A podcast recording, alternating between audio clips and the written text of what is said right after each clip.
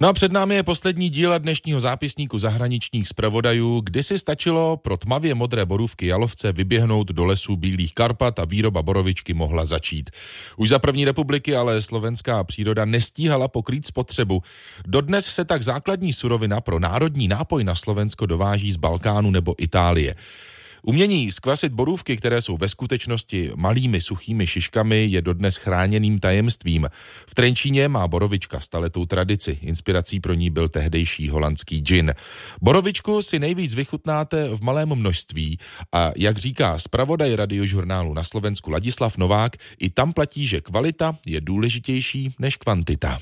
Voní tady spousta krásných jemných vůní. Pomožte mi se v nich zorientovat. Práve teraz v zadnej časti destilujeme borievkovú aromu Borovičku buď, buď milujete, alebo ju nemáte rád. To je proste tak. Mňa borovička teda fascinuje možno tým spôsobom, že, že je to všetko prírodné, je to teda, aspoň tá naša, je teda z prírodných surovín. Prvorepublikovou fabrikou mě provází ředitelka výroby Lubica Mutňanová. Procházíme kolem letitých kameninových nádob, kde zraje borievkové neboli jalovcové aroma a dostáváme se až k alchemisticky vypadající aparatuře, Tady právě vzniká jalovcový destilát a zároveň jako vedlejší produkt jalovcový olej.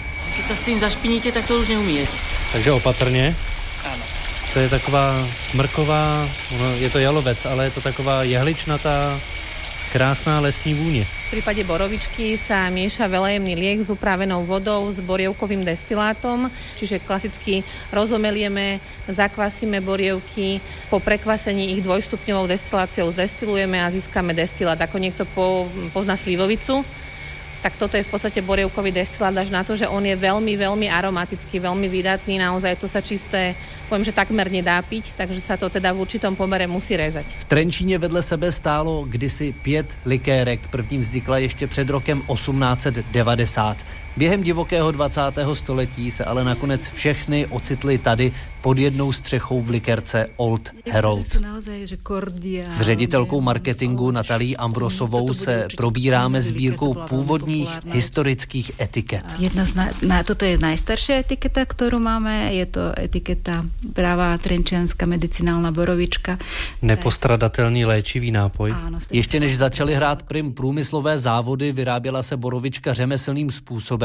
Borovičkáři destilát na černo nabízeli po okolních vesnicích. Akým spôsobom vtedy tí borovičkári vyrábali, to doteraz nevieme, ale vieme, že destilovali borovičku a predávali ho domovým spôsobom, teda vlastne oni neboli veľmi vítaný alebo legálny, protože kazili kšeft tým krčmárom. Podle etnografických záznamů překupníci borovičku v plochých sudech roznášeli i po Rakousku a Moravě a jako pašeráci byli neustále v nebezpečí.